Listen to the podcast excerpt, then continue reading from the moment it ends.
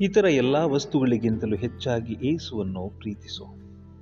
ಏಸುವನ್ನು ಪ್ರೀತಿಸಿ ಅವನಿಗಾಗಿ ತಾನು ಅಲ್ಪನಾಗುವುದು ಎಂದರೇನು ಎಂಬುದನ್ನು ಅರ್ಥ ಮಾಡಿಕೊಂಡವನು ಭಾಗ್ಯಶಾಲಿ. ಈ ನಿನ್ನ ಪ್ರಭು ಏಸುವಿಗಾಗಿ ನಿನ್ನ ಪ್ರೇಮಿಗಳನ್ನು ನೀನು ತ್ಯಜಿಸಬೇಕು, ಏಕೆಂದರೆ ತನ್ನನ್ನು ಸಕಲ ವಸ್ತುಗಳಿಗಿಂತಲೂ ಹೆಚ್ಚು ಪ್ರೀತಿಸಬೇಕೆಂಬುದೇ ಏಸುವಿನ ಇಚ್ಛೆಯಾಗಿದೆ. ಸೃಷ್ಟಿಸಲ್ಪಟ್ಟ ವಸ್ತುಗಳ ಪ್ರೇಮದಲ್ಲಿ ಹುರುಳಿಲ್ಲ, ಅದು ಅಸ್ಥಿರ. ಏಸು ಪ್ರೇಮವಂತೂ ದೃಢ ಹಾಗೂ ಸ್ಥಿರವಾದುದು. ಲೌಕಿಕ ವಸ್ತುಗಳನ್ನು ಆಲಂಗಿಸಿದವನು ಆ ವಸ್ತುಗಳೊಡನೆ ನಾಶವಾಗುವನು. ಏಸುವನ್ನು ನೆಚ್ಚಿಕೊಂಡವರನ್ನು ಸದಾ ಸುರಕ್ಷಿತವಾಗಿರುತ್ತಾನೆ. ಏಸುವನ್ನು ಪ್ರೀತಿಸು, ಅವನನ್ನು ನಿನ್ನ ಸ್ನೇಹಿತನಾಗಿಸು. ಎಲ್ಲರೂ ನಿನ್ನನ್ನು ಅನಾಥನನ್ನಾಗಿರಿಸಿದಾಗ ಅವನು ನಿನ್ನ ಕೈ ಬಿಡಲಾರ ನೀನು ನಾಶವಾಗಲು ಬಿಡಲಾರ. ಇಂದಲ್ಲ ನಾಳೆಯಾದರೂ ನಿನಗೆ ಇಷ್ಟವಿರಲಿ ಅಥವಾ ಇಲ್ಲದಿರಲಿ, ಎಲ್ಲರಿಂದಲೂ ನೀನು ಬೇರ್ಪಡಬೇಕಾಗುವುದು. ಇತರರು ನಿನ್ನನ್ನು ಅನಾಥನನ್ನಾಗಿರಿಸಿದಾಗ ಯೇಸುವೆ ನಿನ್ನ ಸ್ನೇಹಿತ.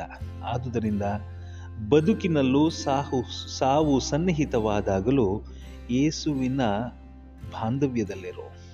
ಆತನ ರಕ್ಷಣೆಗೆ ದೃಢ ನಂಬಿಕೆಯಿಂದ ನಿನ್ನನ್ನೇ ಒಪ್ಪಿಸು.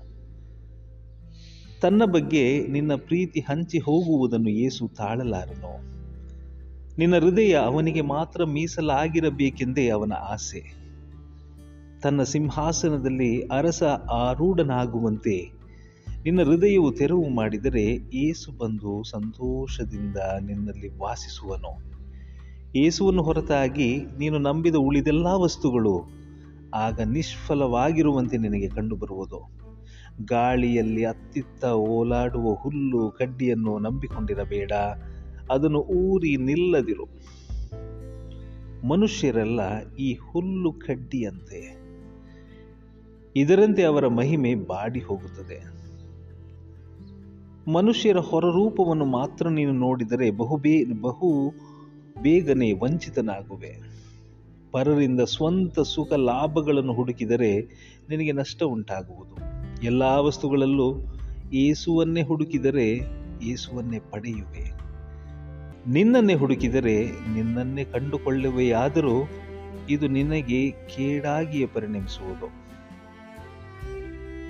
ಏಸುವಿಗಾಗಿ ಹಾತೊರೆಯದವರು ಲೋಕವಿಡೀ ಅಥವಾ ಶತ್ರುಗಳೆಲ್ಲ ಅವನಿಗೆ ಉಂಟು ಮಾಡಲು ಸಾಧ್ಯವಾಗಿರುವ ಎಲ್ಲ ನಷ್ಟಕ್ಕಿಂತಲೂ ಹೆಚ್ಚು ನಷ್ಟವನ್ನು ತಮಗೆ ತಾವೇ ಉಂಟು ಮಾಡುವರು.